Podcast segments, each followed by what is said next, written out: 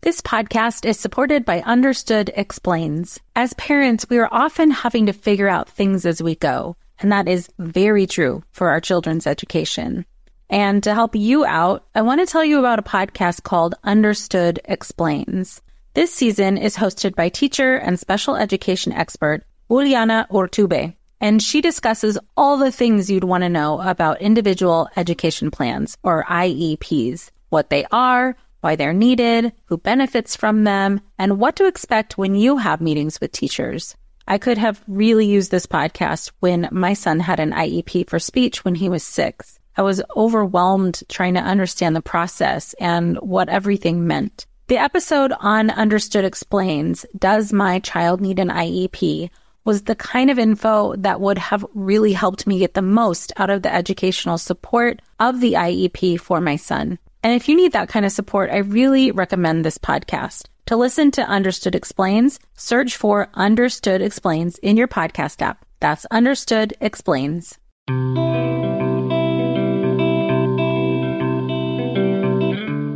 Welcome to Mom in Mind, where we dive into all aspects of perinatal mental health and wellness related to pregnancy, birth, loss, postpartum, and new parenthood. It's so much more than postpartum depression. We raise the volume on all of these topics in the hopes that someday everyone will have the support and info that they deserve before they need it. Please note this podcast is not a replacement for treatment by a professional or professional training.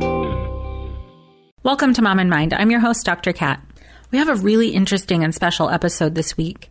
We are talking with Nyna Giles, who is the author of The Bridesmaid's Daughter, a deeply personal memoir about family, mental health, and revisiting the past.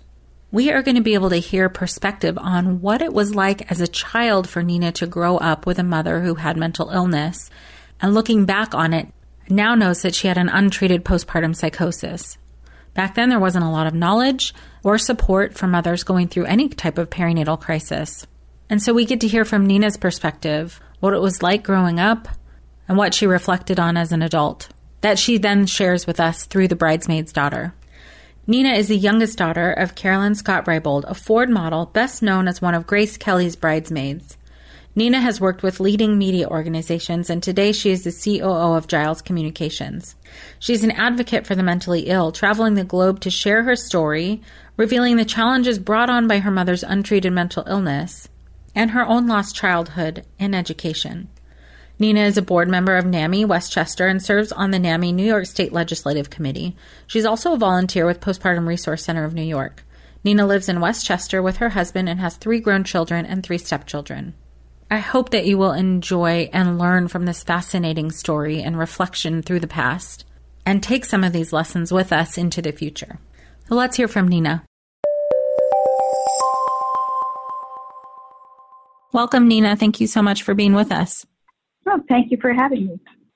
I'm very interested in your story, hearing more about your book, and really fascinated, as I mentioned before we started recording, the kind of historical aspect and your experience as a daughter of someone who went through a postpartum mental illness. It's a perspective we haven't really been able to dig into yet here on the podcast, but I know it's something that a lot of people go through. So I'm really grateful that you're willing to come on and share your story. Thank you. Yeah, so I guess start wherever feels like the start to you. Well, I wrote my book, The Bridesmaid's Daughter, to tell my mother's story. I knew that untreated mental illness was at the core, and I really wanted to uncover the truth to really fully understand and appreciate what my mother went through in a way that I could share with the world. In order to do that, I also had to face what happened to me as a child, which has been very painful to relive. Just a little background. My mother was a very successful Ford model in the late 1940s through the mid 1950s. Best friend and bridesmaid to Grace Kelly. She led a very glamorous life. And it was really only after she passed away in 2007 that I was finally able to understand what had happened, to go back to the past mm-hmm. in search of the woman my mother had been before I was born. She was a small town girl who made it big, considered an icon of Steubenville, Ohio. She won a contest in 1947 that gave her the money to go to New York City, where she met a young Grace Kelly, and you know it was there that she pursued a modeling career. Fascinating. Mm-hmm. And what happened from there for her? Well, she was very successful. Her career in modeling lasted about eight years. She was instantly recognizable by her face, if not her name. And she married my father. Actually, it was Grace that introduced my parents on a blind date. Hmm. And they had a really good life. They, my two sisters, everything was fine. My mother went back to work after both of my sisters. And then they decided to build the dream house on Long Island.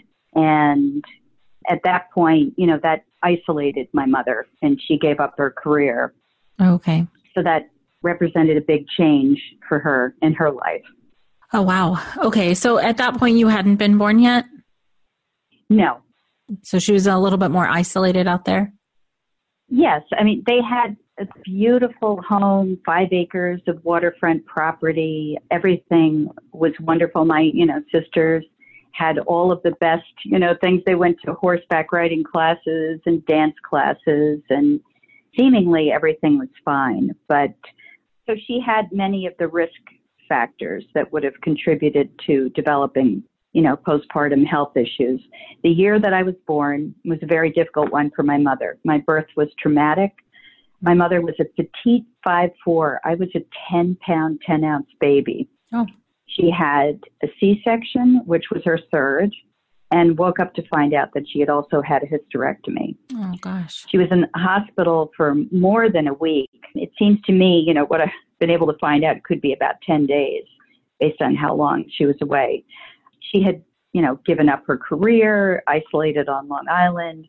Her family was in Ohio, her friends in New York City you know, just far from everybody who would have noticed any changes in her behavior. Mm-hmm. People would come to visit, but the visits were short. And that very same year, my mother found out that my father had an affair when I was just nine months old. Mm-hmm. So it was really the perfect storm of things, you know, going wrong in her life and not enough support. My father was really you know, I've tried very hard to be fair to all sides of this story, but he really wasn't a supportive partner to her at all. Mm-hmm. And I think that contributed, you know, some there's narcissistic types of behavior really mm. not helpful to her. And she knew there was something wrong. That year she was secretly seeing a psychiatrist in the city, but when my father found out, he refused to pay for the visits, insisting that she see a psychiatrist of his choosing oh, which she never did. Yeah. And then when I was a teenager, my father told me that we would have hated him if he had committed her. So instead, I was hidden away with her. Wow. How do you mean? Can you say more about hidden away with her? Well, part of my story really is my lack of formal education. Hmm. So, in my mother's care, the only full year of education that I had was seventh grade, if you can imagine that. Are you overwhelmed by the things that get in the way of you doing what you want to do? Are you looking for ways to simplify life to better align with your values? Do you want to create space in your schedule so you have room for more of the good stuff? Play, joy, relationships, gratitude, and more? If you answered yes to any of these questions, I invite you to check out Edit Your Life, a podcast to help you edit the unnecessary from your life so you have more room to enjoy the awesome. Through episodes with me, Christine Koh, and a range of super smart, compassionate, and thoughtful guests, you'll come away with big picture insights and practical ways to declutter your home, schedule, and mental space without getting bogged down by perfection. I have always believed that small moments and actions matter tremendously. My goal is to help you find agency and space in your life through doable baby steps that will leave you feeling accomplished instead of overwhelmed. Check out Edit Your Life wherever you enjoy your podcasts. Hey there, I'm Debbie Reber, the founder of Tilt Parenting and the author of the book Differently Wired. The mission of Tilt is to change the way neurodivergence, whether that's having a learning disability, having ADHD, being gifted, autistic, or some combination of all of the above, is perceived and experienced so differently wired kids and the parents like us raising them can truly thrive. On the Tilt Parenting podcast, I get to talk with authors, therapists, educators, and parenting experts who are committed to this mission. I ask the questions my listeners are most curious about when it comes to supporting our kids. And in turn, my guests share strategies for challenges, out of the box ideas for navigating school, best practices for therapies, tips for advocating, and so many thoughtful insights on what it really takes to help our kids grow up feeling seen and respected so they can create awesome lives for themselves. I know that raising a differently wired kid can feel overwhelming and isolating, but I promise you, you are not alone and it can feel so much better. If you're on this parenting journey, come listen to Tilt Parenting. Together, we can shift this paradigm and show up for our exceptional kids with hope, possibility, and joy you know, think of all the things the child would miss from not going to elementary school. No sense sure. of accomplishment, no friendships, no sense of belonging and fitting in. I have no class pictures. Mm-hmm. It wasn't until I was 10 years old that there was a petition for educational neglect. But even that, you know, after that, it wasn't enforced. Mm-hmm. Sure. But, you know, I've explored with this, you know, every possible avenue with therapists, the top mental health professionals, you know, this was not Munchausen syndrome by proxy. You could say I had school phobia, which would be accurate, but if I had been out of her care and influence, I would have been fine. I think I was afraid to leave her. I think I was worried about her. And so we were sort of trapped in this cycle of dysfunction, you know, where I probably said I had a stomach ache and she would be overprotective and mm-hmm. overreact to it. This is from birth for you. In terms of like the stories you've heard and what people have told you, what you remember, her behavior was this way from birth?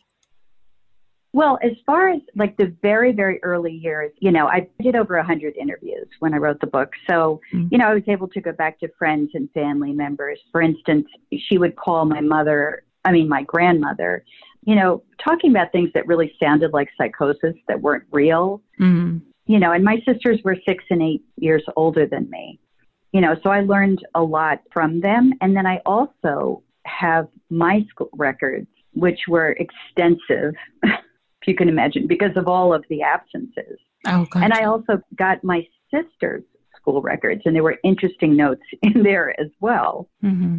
And I was, you know, going back to friends, like a friend of my sister said, You are like a beautiful porcelain doll, a non entity. You never left your mother's side.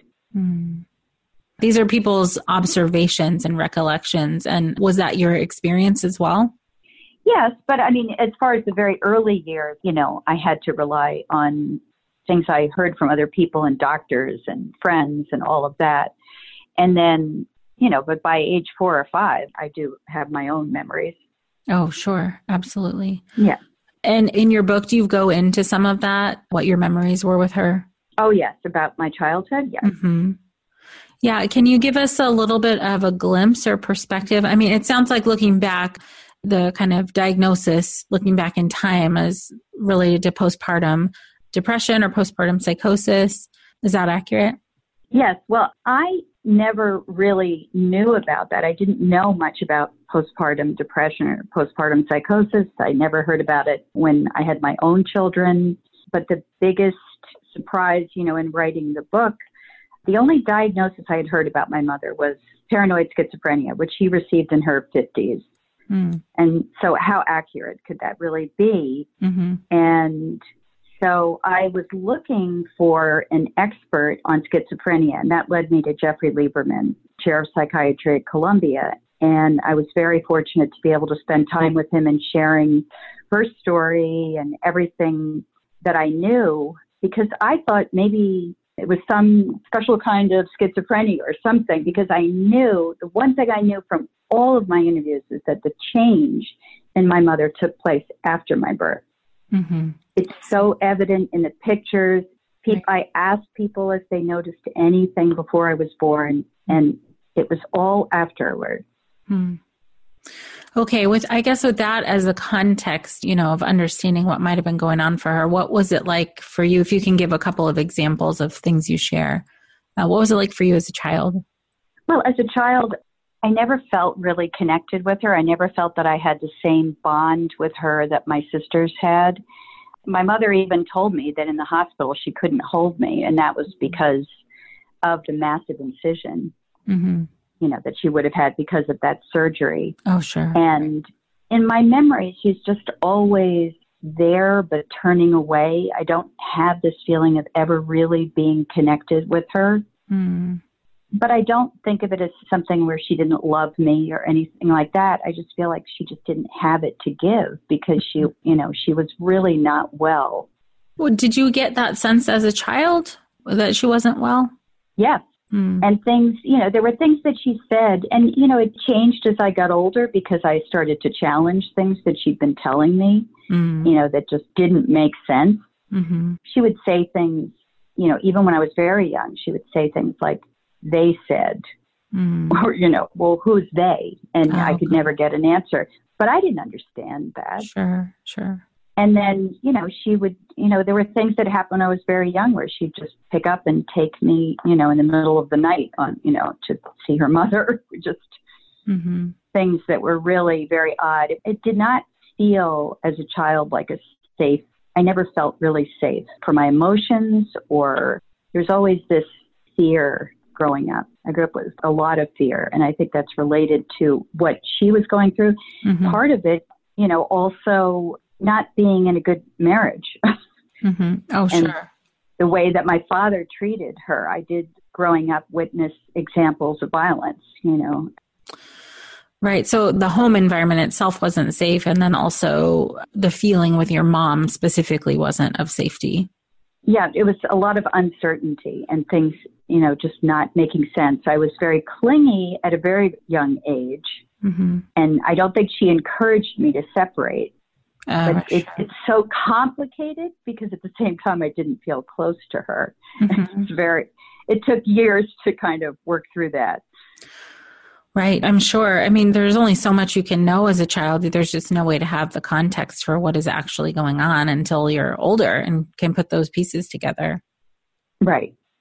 Right. So, in terms of how her untreated mental illness impacted you as a child, this is, I mean, these are like foundational and fundamental years to have a connection like that that feels necessary but not totally safe. hmm Over time, I guess, how did that impact you as you went through childhood?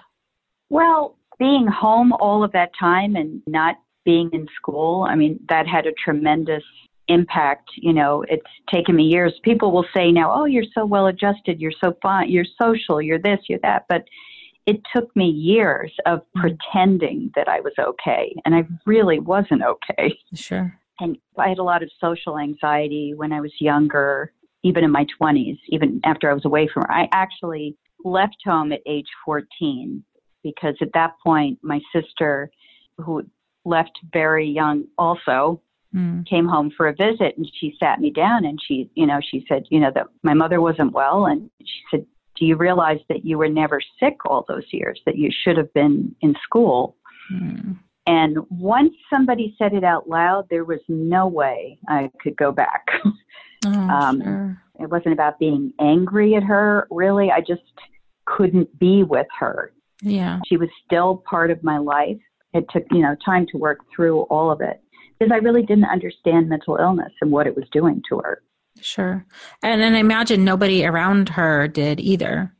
No. In those days, nobody talked about it. It was something that you stayed away from. And so, you know, again, I think it started after I was born and she never got the treatment. So she just continued to decline over the years, you know, her mental health. That's hard. Um, we did have a nanny when I was very young, and I think maybe that helped her get, maybe it would have been worse, this scenario, if Mhm.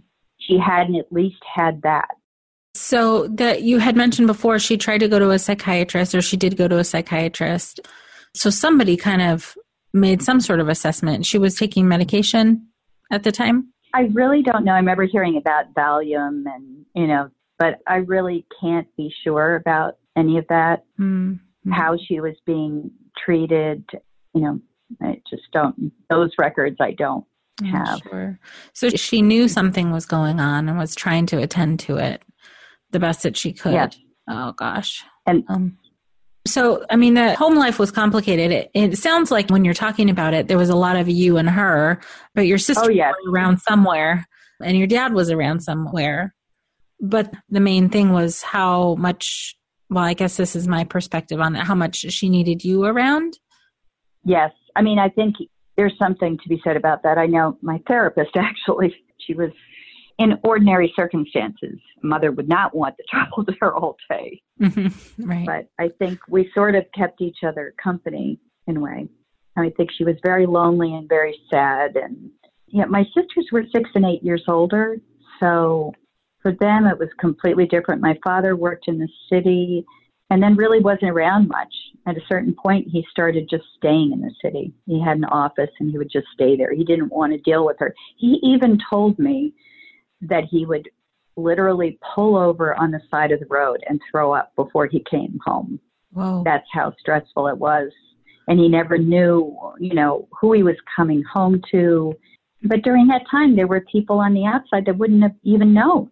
Was your mom's behavior around other people different than it was at home? I think she, you know, she could sort of hold it together, but she didn't get involved. She was not involved with the school. Mm-hmm. She didn't make new friends. There was only one friend that I remember that we spent time with, and that's it. You know, she really didn't participate a lot. She was just there. In fact, a neighbor of ours called her the little woman down the hill.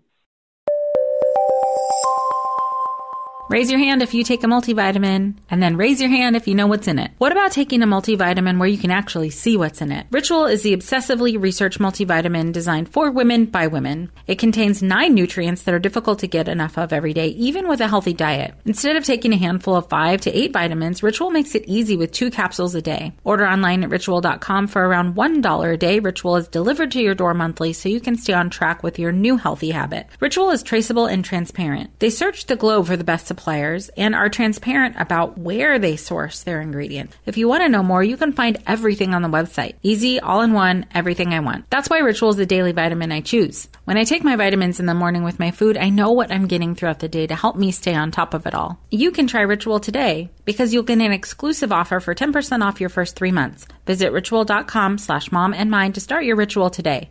That's 10% off your first three months at ritual.com slash mom in mind. Hmm.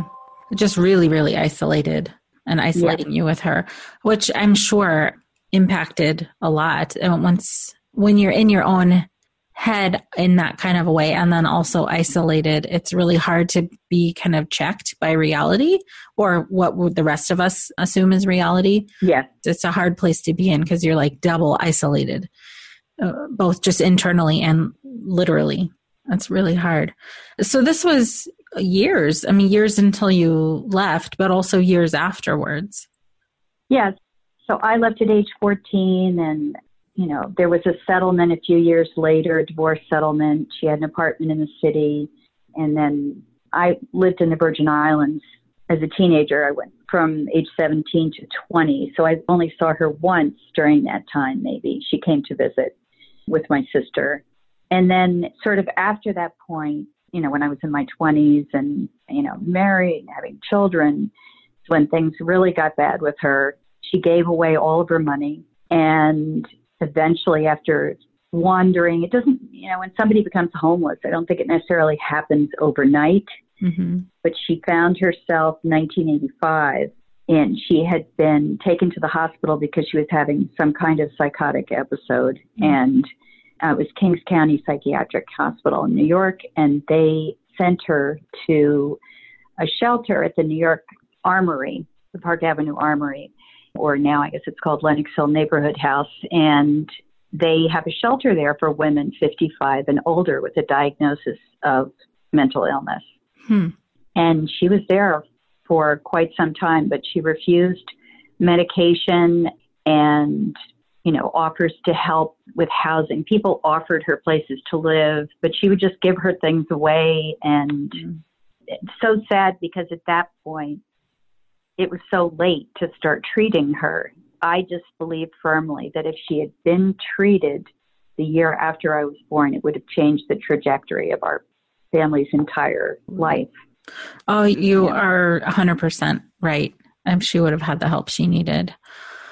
It's really, really hard to look back and see that, that things could have been so different for yes, all of it you. It, it's very painful. And I will say, you know, people always say when you write a book like this, has it, you know, been cathartic? And it has. I think it's given me a chance to be the best me that I can be, the most authentic. You know, mm-hmm. I'm not ashamed of what happened. I'm not ashamed that I didn't go to school or what happened with my mother. I can talk about it openly, and that's very empowering. Mm-hmm. But at the same time, you know, and as an advocate, I live in that space of pain, right. you know, a lot. And it's, it's yeah. hard, but it's just balance. You have to balance it and limit how much you allow yourself to feel that pain. That's what I do. I look at it like that. yeah. That yeah. sounds really, really healthy. And like you said, it sounds like mm-hmm. it took, took, some work to get to that point. Yeah. There's a lot of things to figure out uh, before you can get to that point. So right. you were saying a little bit before that while you were having kids, this was going on for your mom. She was in the shelter. What was that like for you becoming a mother with, you know, uh, reflecting back on your time with your own mom and, and how did your transition to motherhood go for you? Well, I think I always wanted to be a mother. And I think there was this part of me that just wanted to be a good mother. I wanted to be the PTA mother, the mm-hmm. mother I never had. I was a stay home mom until my youngest was five. And I really had that opportunity, you know, class, class mother of all three kids' classes at the mm-hmm. same time, mm-hmm. making the cupcakes, you know, helping with the homework and doing all of, you know, birthday parties and everything that I felt that I didn't have. And I enjoyed every minute of it. And today, you know, my kids are 27 to 35, three kids, and I have three stepchildren as well. And I'm close with every single one of them, you know, talk to them almost every day. Mm-hmm. but as a mother, I, so initially it was just exciting and wonderful and all of that. But when my kids became school age, mm-hmm. then we started to have some problems because I started thinking, wait a minute. You know, I started thinking about all those years where I just sort of buried it and I just went on to survive. Oh, yeah. Survival mode. And so I got my school records when my two oldest, well, they were like maybe five and two and a half, mm-hmm. you know, one just going into kindergarten. And I told my husband, I have to go to Long Island. I have to get my school records. I need to understand what happened to me. It can't be as bad as I remember. Mm. Wow. it was worse. Oh no. Actually worse. Wow. Yeah, well, I mean, 175 days, that's the equivalent of one school year. So I would go to school for 30 days, you know, maybe 45 on a good year, and then just not go back, or one year not go at all. That part was very painful with my kids because I just look at them and I couldn't understand how right. could that happen. How did my father allow it? Right. I'm Margaret. And I'm Amy. And together we host the podcast, What Fresh Hell Laughing in the Face of Motherhood. Margaret, I would say you're sort of a where are my keys kind of mom. Correct. Sometimes a where are my kids kind of mom. Well, you're Amy more of a we were supposed to leave 35 seconds ago, mom. I mean, touche. In each episode of What Fresh Hell, we come at a topic from our usually completely opposite perspectives. I bring the research. And I bring kind of the gimlet eye. Like, is that research really going to work, people? And almost 10 million downloads later, we're still laughing. We also talk to experts in the parenting field, plus parents with stories we can all learn from. We make each other laugh, we challenge each other's assumptions, and we have what we think is the best parenting community on the internet. Check out What Fresh Hell Laughing in the Face of Motherhood wherever you listen to podcasts. No one told us the truth about parenthood. Why? This is the podcast everyone needed before they had kids because now that those little ones are here, whew, there is a lot to unpack. I'm Rachel Shepardota, and I am your host for the podcast No One Told Us, where we tell the truth about parenting and let you in on all the stuff you really should have known about before having kids. I am the founder of Hey Sleepy Baby, but this podcast is so much more than sleep. We'll be diving into all the topics that you really care about and need to know while you do your best job raising those adorable, tiny humans. Our goal is to just make you feel less alone and less overwhelmed. There are so many things that no one tells us before becoming a parent. And I think that we should really pull back the curtain on becoming a first time or second time mom or dad to share the good, the bad, and the ugly. We'll have a little education, a little fun, and a whole lot of heart that goes into each and every episode. So join me and our amazing guests each week to hear us talk about what no one told us. How did the school district allow it? Right. Yeah. And nobody was checking and checking on you, seeing if you were okay or they tried, but in such a lame way, really. I mean, they would call the house, they, you know, and then when they pushed her hard, she'd take me to a doctor, you know, and just say, well, she Oh. hasn't been feeling well. And some of the things she talked to me about, I'm sure that those were delusions, you know, Uh-huh. internal bleeding and bizarre things that she said Oh. that I had. Mhm. But it was never something that she caused. That to me is a very important distinction. sure. It wasn't yeah. like she was poisoning me or giving me Yeah. a feeding tube or saying I needed unnecessary surgeries. It wasn't like that at Right. all. Right. She so all delusions. You were from other people's account, I guess from what your sister said, you were never sick all those years. Yeah, that just floored me because it, we nobody had ever said it out loud. I was Mhm. essentially living a lie. How do you, as a young child, internalize that and understand it? And how did I even know? Right. I talk about an example in the book where it was the you know it was like the first day of school and I told my mother you know I had chest palpitations I could hear my heart beating and she said you know I can hear it too and the next thing I know we're going to a cardiologist Mhm. that's not normal you Mhm. know most parents would just say you're nervous it's okay you'll be, know Yes. Okay, so Okay. you you spent about I believe you said about 5 years researching and writing and going through all of this information and discovery. What are the things that you came away with for yourself in all of this discovery? Well, most important was to understand, you know, what really happened to my mother. And, you know, I believe the meeting with Jeffrey Lieberman really clarified that for me because when I shared everything with him, he said, you know, you're not describing schizophrenia. What you've described to me is, you know, are the symptoms of postpartum psychosis. And if she was never treated, she would have just continued to deteriorate. So, one of the things that was very helpful in understanding what happened to my mother, I spoke with one of the leading experts on postpartum psychosis, Dr. Diana Barnes. And she said that as a model, your mother's whole persona was about femininity and beauty. So the hysterectomy would have been particularly hard for her, that she would have felt that she lost part of what made her a woman. She also had asked me if my mother experienced any trauma in childhood, and at least six people from different areas of my mother's life told me that they thought that she was sexually abused by her stepfather. Mhm. Oh, so, you know, that yeah. definitely would have been a risk factor. And, you know, also I spoke with my OBGYN and he said after such a traumatic surgery, it's highly unlikely that your mother could have escaped some kind of postpartum depression. Yeah, especially And with my- the hysterectomy and all that like sudden hormonal shift if she already you know was in this like Yeah. fragile state. Right. Yeah, makes that my birth was the fork in the road, you know, the turning point in her life from which she never recovered and through no fault of her own. Right. Thank you for adding that in, right?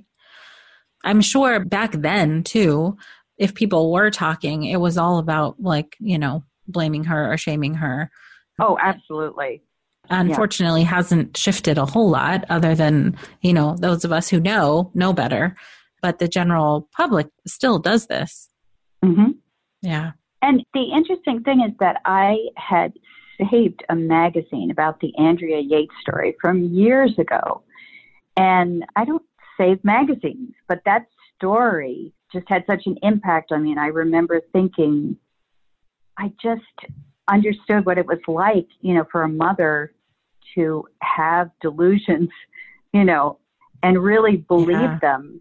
And so I just couldn't look at her as a monster. I wanted to help her, comfort her, because I just thought, I understand how it could be that real. And, you know, I couldn't even talk to anybody about it at the time. Mhm. And the beautiful thing is that I actually met George Parnham at the PSI conference, not this year, but last year. And Oh, I had a chance to share, yeah, I had a chance to share those feelings with him, which was really meaningful to Mm. me. Yeah, so Well, that's phenomenal. I mean, you've uncovered so much of her story in a way, kind of put her together in a way that she couldn't do for herself to make sense of things that she was lost in. It's it's like quite a feat Yes. and speaks to you know, speaks to even though things were difficult, your connection in some way. in some way. And, you know, it's been a wonderful thing too. You know, part of what I did was I researched her career and mm. now I can feel proud of her instead of being ashamed of this mother that lived in a shelter. You know, now I just have such a different feeling about her. I feel so much love towards her and I'm proud of what she accomplished as a young woman. If I hadn't gone on this journey, I never would have been able to have those feelings, which are really important to my well being. Absolutely. Oh my gosh. Yeah. And it's quite a journey. I'm really grateful that you've done this for multiple reasons. One, I'm just so happy for you that you have this like sense of peace in relation to your mom. And also it is beneficial to the rest of us to really get a sense of, you know, for those of us who are, you know, having kids now or people who had parents with mental illness that they couldn't quite figure out what was going on. I mean, it just, you're giving context to, I'm sure, a lot of people that might be helpful for them in their own healing journey. I hope so. I have gotten a lot of messages from people, you know, and it just makes you feel so good if you can help somebody else because every story is so unique and every perspective is important. Yeah, yeah, it absolutely is. I'll be sure to direct everybody to all of your links and to be able to find information about the book and the website and so they can read through all the beautiful work you've done. But it would also be great before we close up to hear from you what you really hope people hear and what you'd like to leave people with today. I believe when it comes to mental health, we can all help by engaging in real conversations and asking if somebody's okay if they appear to be struggling you know, even when the journey to write my book got too dark, a good friend of mine encouraged me to see a, ther- a therapist. And, you know, the smallest act can change someone's life. And, you know, with mothers and children, I, you know, see it all the time, you know, where people, all the attention goes to the baby. You know, we need to pay attention to mothers and ask them how they're doing. And, you know, for me, from being on this journey, when I see mothers, I really see them now. Yeah. I, I know in a different way. Mm-hmm. And I appreciate, you know, everything that mothers do. Yeah, thank you for that. It seems simple enough to really ask a question like, How are you really doing? and to keep a close eye. Mm-hmm. But wow, it doesn't happen enough, and people are still slipping through the cracks. So I appreciate your perspective there and hope that people can hear that and use that. It's simple, but effective. Mm-hmm. Yeah. Well, I thank you so much for your time. I will direct everyone to your website where they can find more information about the book and see some of the interviews you've done. And again, thank you so much for your time and for all of the work you put into this and for letting us see a glimpse into your life and your mom's life. Thank you so much. Thank you once again, Nyna, for taking us on this journey with you. And I know there are so many more details in this memoir that I'm sure so many people can resonate with. For the listeners, if you'd like to learn more, go to thebridesmaidsdaughter.com and get this book. You can also connect with Nyna on Facebook and Instagram at Nyna Giles Author or find her on Twitter. I'm sure there are other experiences that you all listeners have had of having a parent with untreated perinatal mental health challenges. I hope Nyna's story serves as comfort and education and information to you. For those of you who are new to the Mom and Mind podcast, please do subscribe so you can get each of these episodes downloaded to you directly when they come out. And be sure to share these episodes with people who could benefit from them so they know that they're not alone in their journey either. Thank you for being with us. Until next time. Thank you so much for joining us today. Please share this podcast. Together we can support moms and families so that no one has to deal with this alone. Come connect with us at momandmind.com. When it comes to raising kids, there's so much to consider. Things like what do we feed them? When do we feed them? How do they sleep? What does it look like to raise kind kids? How does their nervous system work? How do I keep myself calm? What are my triggers? There's so much that comes into play, and we are distilling all of that information for you at Voices of Your Village podcast, where we bring experts in the field of early childhood and education and psychology and across the board so that you don't have to comb the internet for information you get to show up and hang out and have shame free, judgment free conversations and insights into what it looks like to raise kind, empathetic, emotionally intelligent humans. I'm Alyssa Blask Campbell. I have a master's degree in early childhood education. I'm a mom of two, and I am walking this journey right alongside you doing this work. Come hang out with me at Voices of Your Village, and we can dive into real conversations with actionable tips.